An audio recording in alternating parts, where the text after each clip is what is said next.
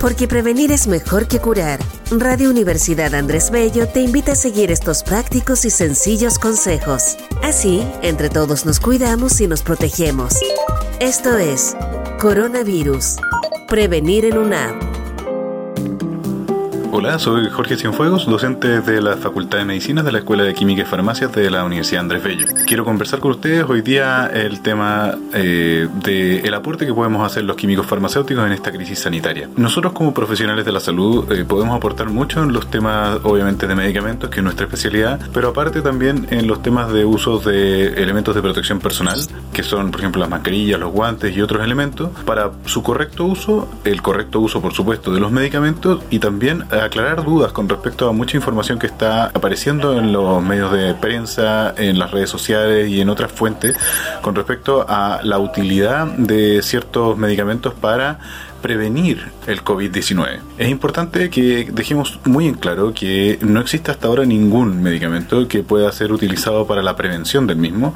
Los tratamientos que se están utilizando de prueba para eh, las personas que han contraído la enfermedad eh, están en esa misma fase, en pruebas. Y por ende, eh, la información científica disponible no es la óptima.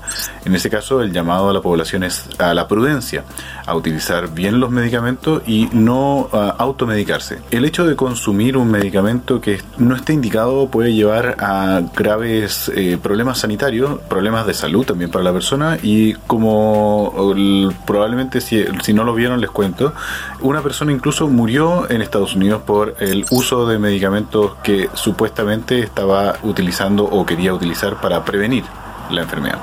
El llamado es a, la tranquilidad en ese caso, a hablar con los químicos farmacéuticos que somos profesionales capacitados para poder informarlos de buena manera. También en ese caso a no abandonar los tratamientos, a, a asesorarse bien, a utilizar los elementos que tenemos de manera racional. Por ejemplo, tenemos muchos o tenemos algunos quiebres en el fondo de stock de alcohol, de alcohol gel, de mascarillas, de guantes y eso es por el mal uso de los elementos que finalmente tenemos que priorizarlos y privilegiarlos para las personas que realmente los necesitan. En ese caso eh, son las personas que están en la trinchera sanitaria.